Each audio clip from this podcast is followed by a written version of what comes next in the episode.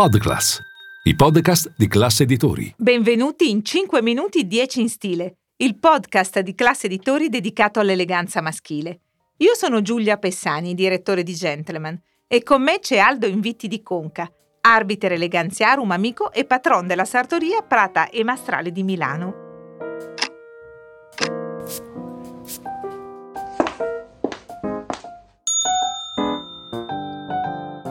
Bentrovati! Ecco, la tesi è finita. Adesso diamo la risposta della puntata precedente. Sì, certo, Aldo, il nostro Trivial Pursuit dell'eleganza e riguardava il mondo delle scarpe. Che cos'è il guardolo, ossia l'elemento base della calzatura realizzata con lavorazione Goodyear? 1. Una cucitura di rinforzo visibile sotto la suola. 2. Un tramezzo di rinforzo fra suola e tomaia. 3. Una striscia traforata applicata al puntale. Dunque, allora, la cucitura di rinforzo visibile sotto la suola è la caratteristica di un altro tipo di lavorazione, ossia la Blake, quindi non è la risposta giusta, mentre la striscia traforata è un decoro che può apparire su tutti i tipi di scarpa, che si chiamano brog, tra parentesi. La risposta esatta è quindi la 2, un tramezzo di rinforzo tra suola e tomaia. Già che ci siamo un ripasso. Che cosa significa Goodyear? La Goodyear è una lavorazione di massima qualità. In breve, è una mm, lavorazione che non presenta cuciture all'esterno e questo come caratteristica dà quella di poter risuolare le scarpe tante volte. E siamo sempre nel tuo caro tema della sostenibilità, della durabilità di un capo, di un accessorio.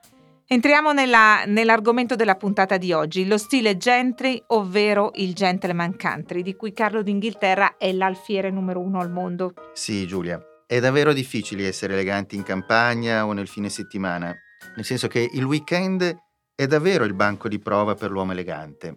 Una giacca di tweed, una camicia a quadretti, meglio se in cotone flanellato, insieme con un bello stivaletto scamosciato sono i fondamentali dello stile gentry. Ecco, a proposito di tweed, ne parli spessissimo nel tuo libro. Di che cosa si tratta? Quali sono le sue caratteristiche i suoi pregi? Sì, hai letto bene il libro, l'ho nominato una marea di volte il tweed, perché? Perché è un tessuto straordinario, oltre che molto raffinato. Le fantasie riprendono i colori della natura, questa è la sua caratteristica, e poi ha la capacità di tenere caldo senza risultare pesante. La sua resistenza poi è portentosa, tra virgolette, tant'è che si dice a prova di rovo. Se un gentleman entra nella tua sartoria e ti chiede un tweed, da che cosa parti? Come lo consigli? Ma prima di tutto gli chiedo se cerca un tweed per la campagna o anche per la, per la vita in città, perché ci sono tantissimi tipi di tweed e di peso diverso. E poi come modello consiglio giusto la giacca, non tutto il completo. Pensa che c'è chi vuole avere il completo ma si fa foderare tutti i pantaloni perché poi dice che gli pizzicano. Io lo indosserei così, sfoderato. Ma forse anche come look è troppo per eh, al giorno d'oggi in città, no? È molto da campagna, oserei dire quasi da caccia. A proposito di outfit, una bella giacca di tweed come va indossata?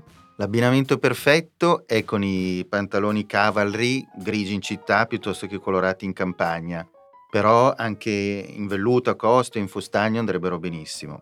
Poi se si vuole aggiungere un tocco di eleganza senza comunque risultare formali, si può indossare una cravatta tricot Solo due cose sono tassativamente da evitare e sono la camicia bianca e le scarpe nere. Esiste, per chi non sta solo in Inghilterra, una versione leggera o estiva del tweed? Sì, è una lana pettinata, sempre molto compatta, ha anche gli stessi colori che riprendono i toni della natura. Mm, le fantasie anche a quadri, a herringbone, come il classico tweed, ma in sostanza è più morbida alla mano come stoffa, oltre che più leggera. Woody Allen e i suoi completi in velluto a costa interi, che cosa ne pensi? Adoro Woody Allen. Sì, ma a dire il vero il completo in velluto è piuttosto raro, lo considererei giusto appunto come Woody Allen da intenditore, da connoisseur, anzi potremmo dire, perché conferisce subito un look interessante, intellettuale, il fascino dello slow wear.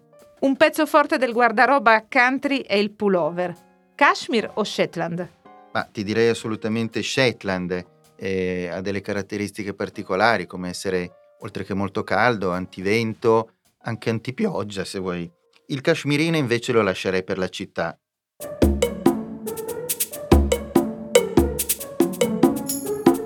Coppola in tweed, prendere o lasciare? Prendere. Anzi, ti direi che la coppola realizzata con lo stesso tessuto della giacca è un tocco da maestro. Nella puntata dedicata alle scarpe abbiamo individuato tre marche che hanno un prodotto così iconico da diventare sinonimo di un modello. Lo stesso vale per il capospalla country. Se io ti dicessi Barbour, Filson o Husky? Ti direi senza dubbio il Barbour, che è davvero un capo iconico, trasversale e anche senza tempo. Non dovrebbe mai mancare nel guardaroba del Gentry, come lo chiami tu. E parlando di Barbour, adesso ti faccio io una domanda del Trivial Pursuit dell'eleganza. Che cosa c'era in origine nel logo della Barbour? 1. Una canna da pesca. 2. Le corna di un cervo. 3. Un faro. Canna da pesca?